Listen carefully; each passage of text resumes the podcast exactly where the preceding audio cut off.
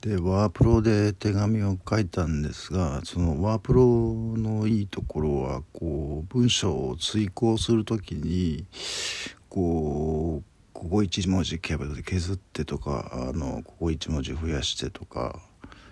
これを漢字にするひらがなにするここ全体をこっちに持ってくるみたいなことが結構簡単にできちゃうもう手書きだったらもう大変なことになってしまうんですがワップロだとそれができるもんですからこうなんてこともない文章でもなんかこうものすごくものすごくって自分で言うのもなんですがこう美しく書けるように努力したというか。でもその遂行のことはあの会社にいても考えてるんですよね。あの常に常にでもないかまあまあプログラム考えてる時にそんなことを遂行同時にパラレル処理はできないので、えー、まあそういう考えてない時はその手紙のことを考えてるわけですよ会社でも。ずっと考えてるわけです。それが半年ぐらい続いて、えー、全部で100枚ぐらいの手紙になったんですけれどもまあそれ渡された方も困りますよねそのドサッと100枚。えー、まあでもちょっとその時はもうこっちの状態頭の状態がもうノーマルじゃなかったんでそういうことをしたんですけれども でここで終わろうここでずっとやっててもしょうがないんでここで終わろうってバシッと決めたんですね。でその決めた途端になんかこう今までぐーっと考えてたものが何て言うんですかねもうこれは説明ができないんですけれども頭が全然動かなくなっちゃったんですよね。それですごく簡単なこう、えー、タイピングミスの修正みたいなことをやる機会があるんですけどもその前でもう一文字もタイプできなくなっちゃったんですよ。うーわこれどうしようと思ってどうしようと思ってもどうしようもないものですからあのちょっと、えー、親しかった先輩、まあ、東大の先輩なんですが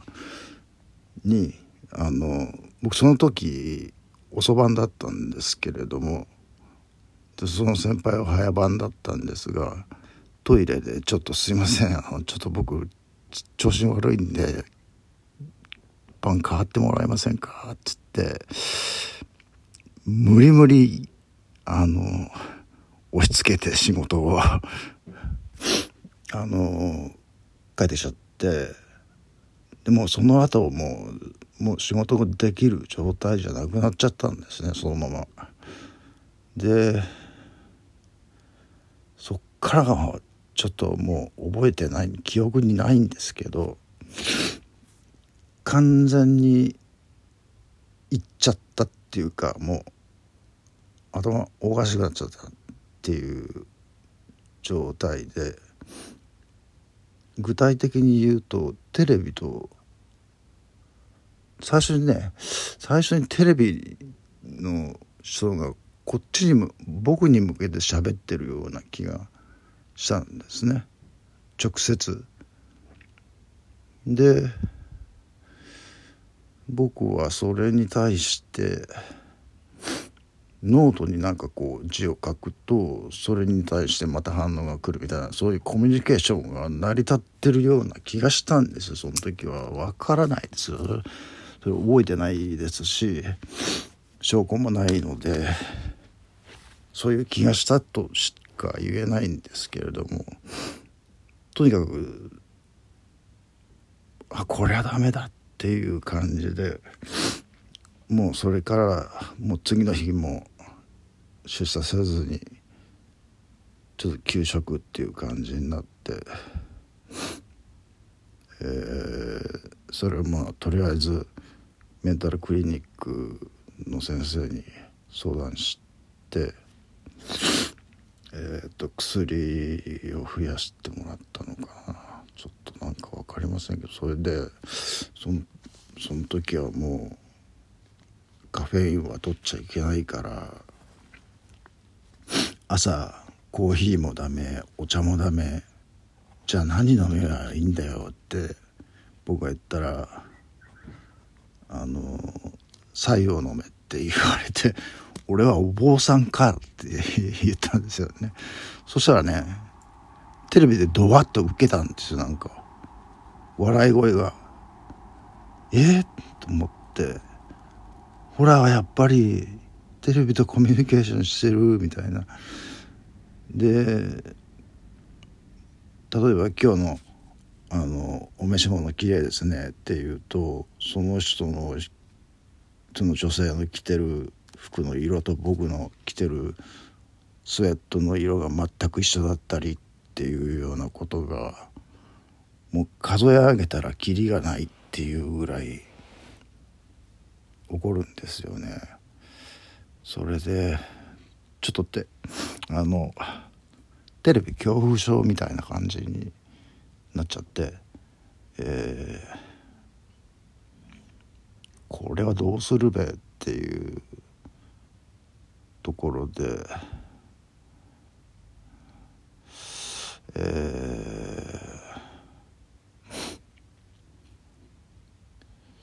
ー、どうしたんですかちょっと収まってきた時にじゃあ少し気分を変えるためにおふくろのあの地元実家というか地元というかそのある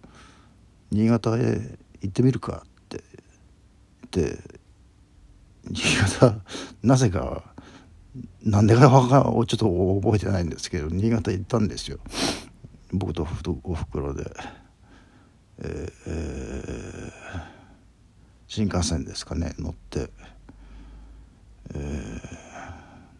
ー、でそこの、えー、おふくろのお姉さんとおばおばっていうんですかそういうの、えー、その人の息子さんと4人でちょっと兼六園にちょっとあの旅行に行こうとか行ってみようとかというか気分を変えた方がいいっていうつもりだったんでしょうかねあのそれで行ったんですけれども旅館でその男の人はテレビを見てるんですけれどもちょっとその。テレビがやっぱり僕のところへ一生懸命コミュニケーションしようとしてきてるのがなんかこうすごいビンビン伝わるもんですからちょっとそれに耐えられなくなって「ごめんなさいテレビ消してもらえますか」ってこれ相当ムカついてムカついたと思うんですけれどもねその人はあのこいつなんだっていうことでまあそれは。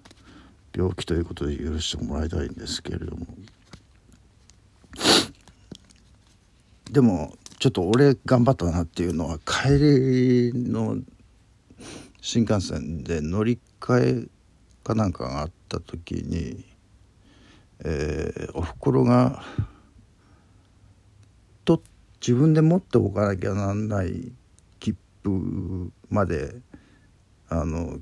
切符切りの人に渡しちゃったんですよね。でそれをにしばらく気が付かないで僕はちゃんと持ってたんですよ。で「袋切符は?」っつったら「え置い置いてきちゃったわよ」って言うから「おいおいおい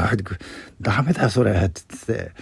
あのダッシュでそのさっきの切符売り場まで戻って「ちょっとあの切符間違えて渡しちゃったんですけど」って言ってでちゃんとそこにあったんですよね。それはん取り上げて言うべきほどのことかとも思われるかもしれないですけどこう僕にとってはこうそのめったに新幹線なんか乗る人間でもないのにその新幹線の乗り換えなんていうのはもうない人生で来たところにこうちゃんと気を利かせてやれたっていうところが頑張ったな俺っていう感じですかね。えー、すごい無駄話が出ましたけれども、えー、でその後ちょっと鬱になっちゃったんですよね。それが収束した後。えー、1ヶ月ぐらい続きましたかねそれの鬱の時でもねあのいい会社であの給食の時でも給食の手当みたいなのが出るんですよ。3分給料の3分の2ぐらいが出て毎月あの3ヶ月ぐらい休んだんですかね。でえー、っと毎月その一番その部署の上司が、えー、手当を持ってきてくれたんですけれども、えー、まだその時は僕はえっと足が完全に復活したわけではなくて、えー、そろそろ社会に復帰しなきゃいけないんじゃないのっていう時にいきなり仕事はちょっと仕事っていうかあの本当のねあの本来の仕事は無理だからちょっとその近くにある介護施設老人ホームかな？老人介護施設のボランティアでもやってみようかっていうことでえっと介護施設のボランティアでおむつを畳む仕事を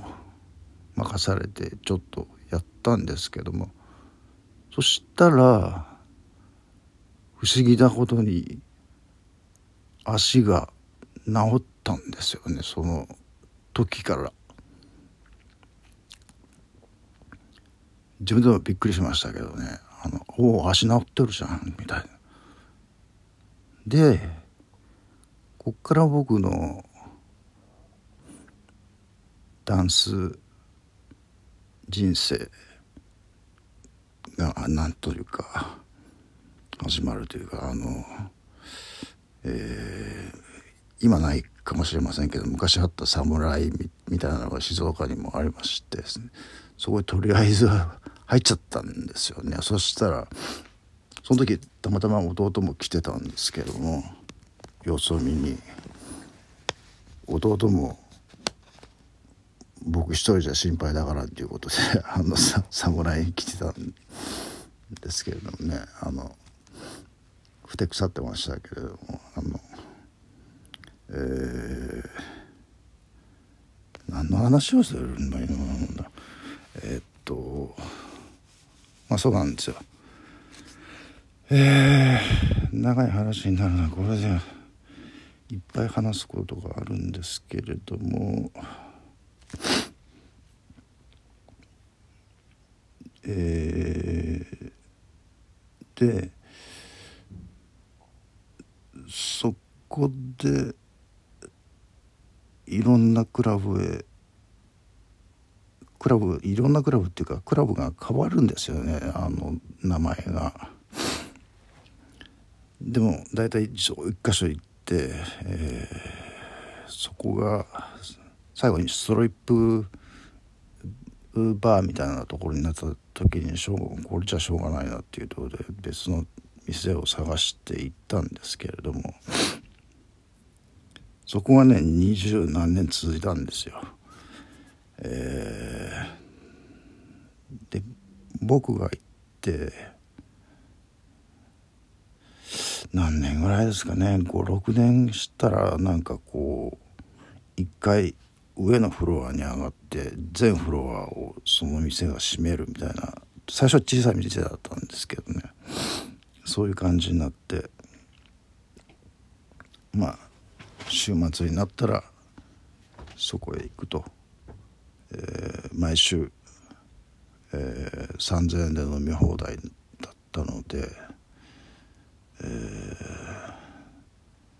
そうそうその前にあの僕仕事辞めてるんですよね。あの、え2000年問題ってあったじゃないですか。あれを担当してくれって言われてええー、って尻込みしちゃったんですよね。2000年問題これも一つ間違えれば大損害を会社かお客様に与えてしまうというようななんかそういう気配があったじゃないですか。コンピューターの世界ではあの2000年問題で世界が滅びるみたいな。それがあったのでちょっと僕はもうちょっとビビってしまってじゃあちょっとそれはできないので他の仕事を回してもらえませんか？いやそれができないんだったら会社辞めてもらうしかないねっていうことで、えー、会社辞めたんですけれどもね。えー、でその後は、えー、皆さんご存知のブラック企業を渡り歩く人生。まあまずは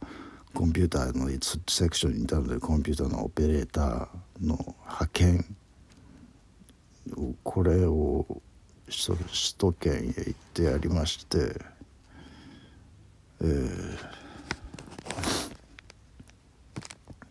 えー、まあ何てんですかね。もうあのー東京の人っていうのはやんわりきついことを言うっていうかね。こうエレガントにむちゃくちゃ言うっていうそういう感じがしましたね。それで喧嘩してやめてきましたけれども。まあ鬱になったっていうあの医者にあの診断書を書いてもらいましたけどあのまあ、派遣会社の人は怒りますよね、まあ、やっと取ってきた仕事を簡単に辞める。こいつはなんだみたいな。でその後は掃除の仕事。掃除も最初は、えー、まとめるリーダーみたいなそのおばちゃんたちを。それはねあの、楽なもんじゃないですよ。そのもう60ぐらいのもう身も蓋もないそのむき出しの感情をバンバン当ててくるおばちゃんたち。それも大なてか大勢ね今日あの人が休んだらあの人の悪口言うっていうそういう世界ですからそのそれでこう精神的にもうすっごい疲弊してしまってその時に聞いてたのがえ、っと宇多田ヒカルさんの「ファストラブでこれをねうちに帰ってくるともうエンドレスで延々かけてる。毎日毎日同じものを延々かけてるんですよ。それがどのぐらい続いたか覚えてる？1ヶ月かもっとかもしれませんけど。でそのうちに宇多田ヒカルさんの「ファストラブのチャートがグイグイ上がってビーズ3を抜いて日本一みたいな。これ俺と関係あるだろうっていう。うん。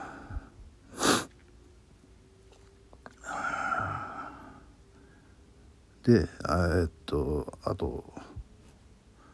そこもやめることになるんですけどそれは結局えー、まあデパートだったんですけれどもあの全部のフロアを1年に1回ワックスを全部取剥がして新しいワックスを塗り替えるっていう作業をしなきゃなんないんですけどそれ特装って言って夜中の間にやっちゃうんですねだお客さんがいなくて店員さんもいないっていう間にそれは業者に頼むんですけれどもその予算が足りないんですよ。このこれだけの予算では全部は変えられないですよっていうのは分かりきってるのにそれをやってくれっていうこの矛盾それがもうそれが直接の原因ですかね。でそこにねあのすごく優しくて仕事も一生懸命やる男の人いたんですけれども僕が辞めるって聞いたらちょっと3日間寝込んじゃったんですけどねその人ね 本当にあの悪いことしたのと思いますけれども、えーまあ、その後もなんだろうえっ、ー、と次は今度自分が特捜をやる仕事にやったらこれがね全然ダメだったですね。あのミスの連発で乾かしてるところを踏んじゃったりとか、えー、まあでもやめるっつったら「いやそれは許さん」みたいな。えーで家で いい年して家でまあ今その時はまだ若かったですけどね家でみたいな寝袋買って公園で寝てたらなんか幼稚園ぐらいの女の子が声かけてきて話してたら今だったらやばいですよねそれね。絶対捕まりますよね。そんなこともありました。でとと行き着いたのが作業所。あの、えー、障害者の行くところ。障害者が働くところ。もうそこはもう1日1万円2万円1日じゃないわ、えー、1ヶ月1万円2万円の世界ですけどその時にはもう、えー、障害者年金っていうのをもらっていたのでそれが月に5万円かな。でえー、まあ家にも入れてなかったのでまあそのまま踊りだけは続けていたっていう感じですかね。でそれではまずいだろうと。なんていうかブラックブラックで生きて世の中の基準になってる僕がという前提で月1万円2万円では話にならんだろうっていうことで、えー、近くで僕お酒買うんですけれどビールをとか買ってたんですけどそこのジムの人が「ちょっとお兄さんここで働かない」って言って、え